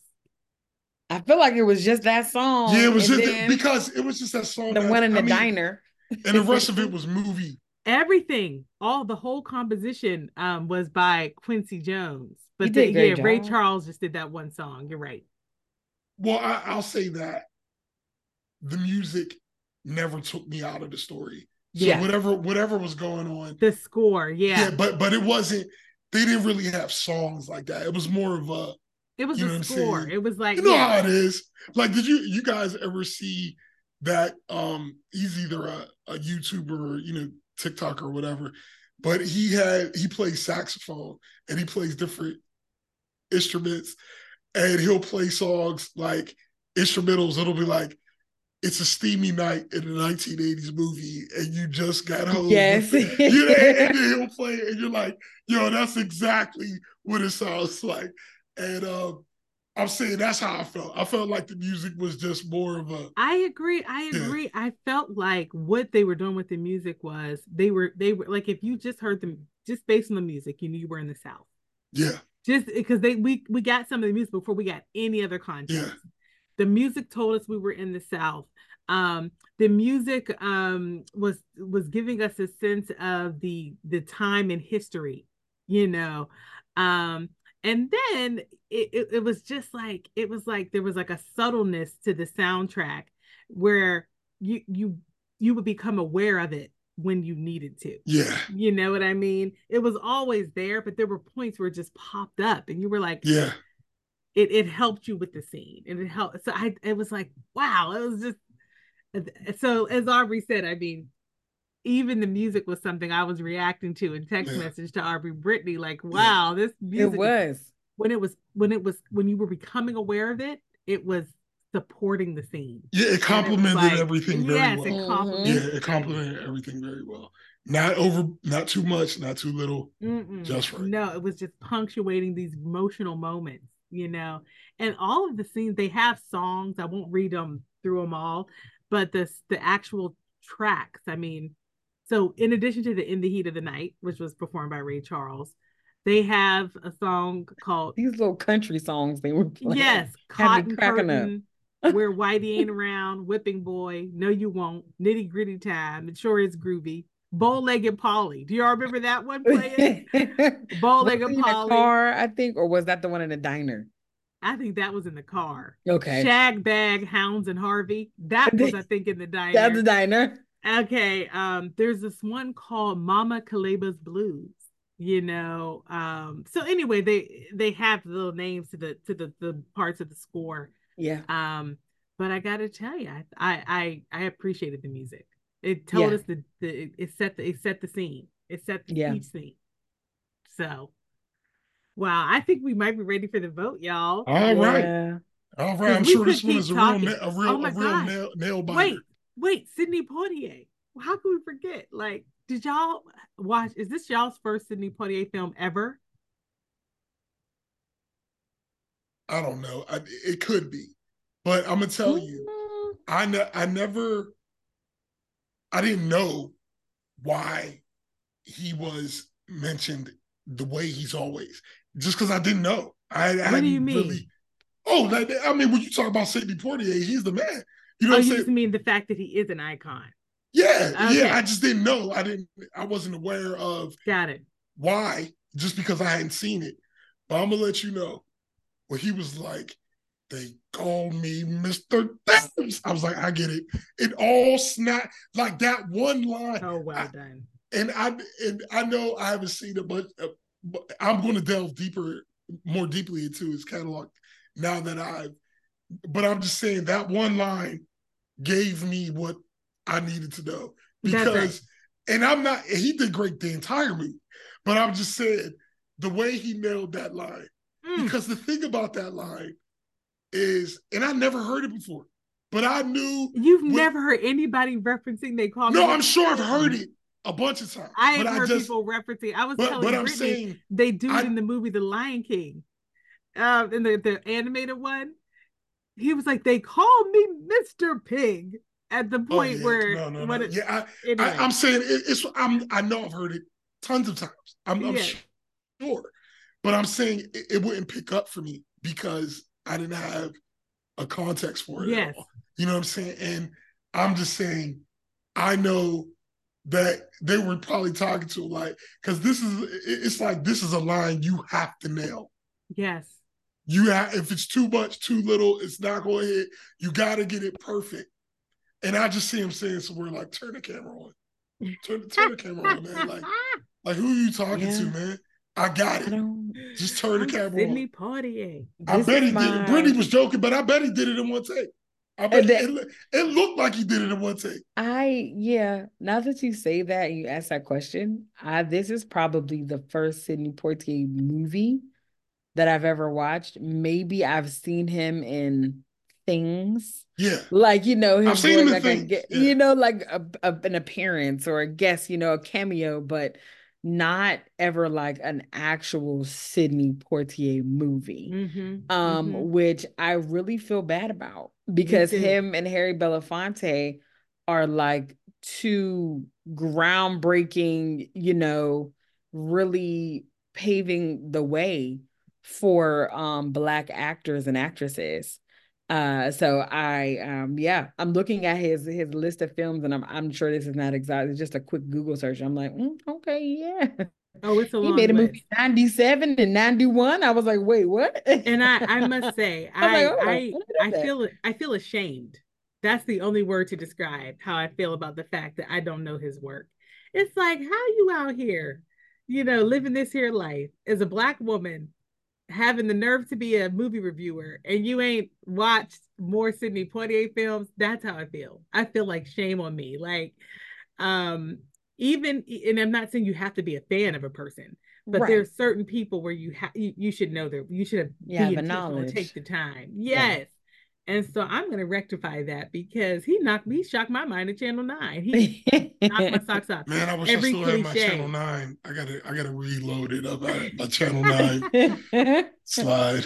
It was excellent, and I um and I read there's a um an article published. He, you know, he just died in 2022. Yeah. And there was an article on the New York Times after he died that I would recommend everyone read. It's a fat, it's longer, but it's a fast read and it's so interesting. If you just want a summary of his life, I think you should everyone find this article. And um, what I learned reading the article was that he was born in the Bahamas.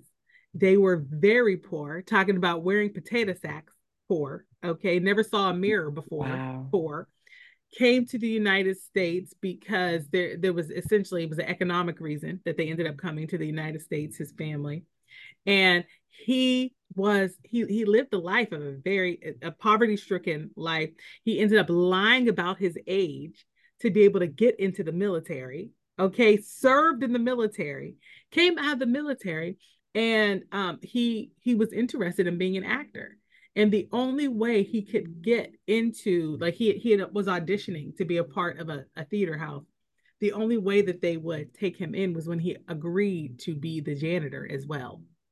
Oh, right? Wow. he had been working as a janitor doing all these kind of odd jobs and he lived as an as an adult a level of poorness in which to he would save up nickels to um to sleep in a pay toilet overnight because mm. it was because it was too cold wherever he was. Um, and just to have some warmth, he would sleep in a pay toilet. So, but he he parlayed all of that experience into this iconic career, you know. Wow. And one of the things he is known for, though, is for, and this I did know about him, so I'm happy they addressed it in the article. He's known for p- playing, like, he's not playing the black guy that's like um you know, being the revolutionary necessarily. You know, he's playing the black guy that's like integrating things, mm-hmm. you know. And so, you know, there have there people have a perspective on him sometimes saying, well, why didn't he play these this other kind of black black man, you know? And he addresses it. They they talk about it in this article. I'm going to read this really quick, and I know it's time for us to wrap. Um, but here we are. Um, after breakout movies like Blackboard Jungle and the, the Defiant Ones, Mr. Poitier's fate was tied to Hollywood, his purpose to expand the boundaries of racial tolerance.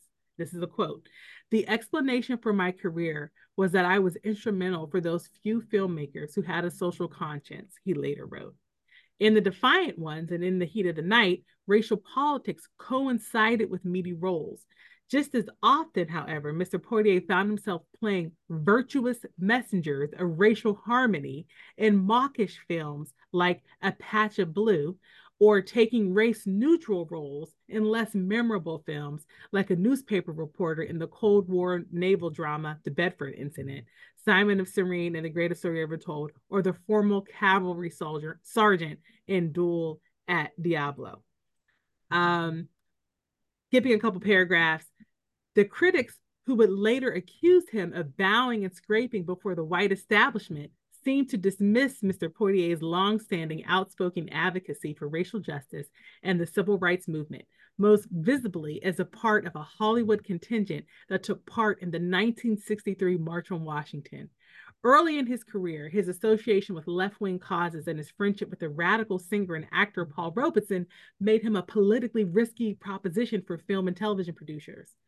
His style, however, remained low key and non confrontational. As for my part in all of this, he wrote, all I can say is that there's a place for people who are angry and defiant, and sometimes they serve a purpose, but that's never been my role anyway, so eh, that complexity that. of how he showed up, he was so clear on the part he was playing, and he played it. That's so, right. and that's, that's just as an individual, he understood that he was a part of the larger movement. You know um and i know we got to go there there was another quote in this article where he basically says um you know um i knew that i was representing 15 18 million people with every movie i made you see That's heavy. he, it's heavy it's heavy. That's heavy. so anyway, find this article, y'all. It's on the New York Times, and it's called Sidney Poitier, who paved the way for black actors in film, dies at 94. Hmm. Mm-hmm. Thank you, Sidney Poitier. Yeah. Thank you. Thank you. Okay. Thank you all for letting me squish that in at the end. Take it to the vote, bro. Yep, it gets my police badge. This is a great movie. No, what kind of police my, badge? My six, 1960s police badge. and now this is definitely in my rotation. I think it's a good movie to, if somebody was talking about Sidney Poitier, if it was a topic of conversation, it would be a great movie to show. And I'm also curious to see those other movies and watch Yes. the the TV series because of it. So yes, it is definitely a classic. Bro, listen, I just ditto everything you just said. Mhm. Okay. I it definitely this movie definitely gets my my 1960s police badge. And um and let me tell you, I actually I'm gonna end up watching that movie again today, and I don't mind. Uh because James did not get a chance to watch it with me. Mhm. Um, and he's like, Oh man, I haven't seen it the whole way through. I wanted to watch it. And I'm like, Well, let's watch it. Like I'm not only willing to, but like I kind of want to watch it again. Yeah. Like, and so this was just within a few days. Um, I definitely am going to see those other two. And I'm going to tell you what, I, with intention, try not to watch a lot of police officer shows. All of a sudden, I'm watching a show and I'm thinking, yeah, shoot him, kill him. You know, and it's like the violence of these things I struggle with sometimes. So I try and honestly try not to watch too many cop shows. But I'm about to watch it in the heat of the night, all seven seasons if it's if it's even 50% as good as this movie i'm about to watch i'm about to watch it because i i gotta tell you i i just really i was drawn in by the characters the acting the writing. I i, I can't think of a flaw in the story. It was just very well done. So it definitely gets my 1960s police badge. Sister? I'm cracking up. So, uh, in the heat of the night, definitely gets my 1960s uh, police badge um, for all of the reasons that um, Aubrey and Genia stated, but also just a movie.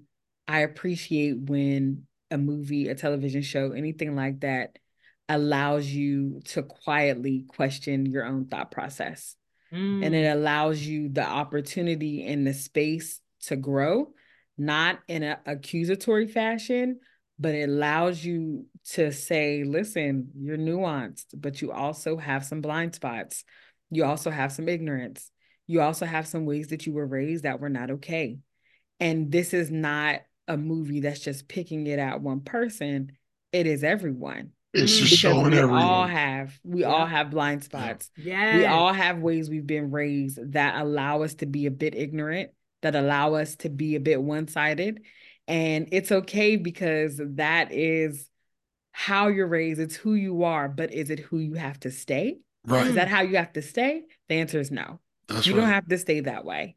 You can become different. You be- can, can become and grow a be a better version of yourself. Mm. And it doesn't mean that you'll become perfect, right? That those things will never come up again and you'll never uh, have to struggle with them again. It's just not true because that's just not how people work. We're all nuanced, but the main part of it is giving everyone space to be nuanced. Mm. We all are given an opportunity and a space to be our best selves and our worst selves and to grow and to change and to be Mm. forgiven and to do all these different things. How much better would we be as a society if we just allowed that?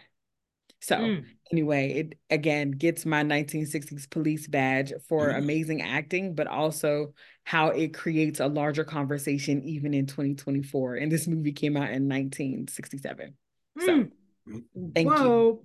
Listen, there you have it, everybody. Brittany put the punctuated the I. Listen, this movie, In the Heat of the Night, is a classic from the Wright Perspective. Thank you all for tuning in. And you know what? Happy birthday, uh, Sidney Poitier. Happy birthday to you. Happy- Thanks for tuning in, everybody. Love you, bro and sis. Love, Love you y'all. guys.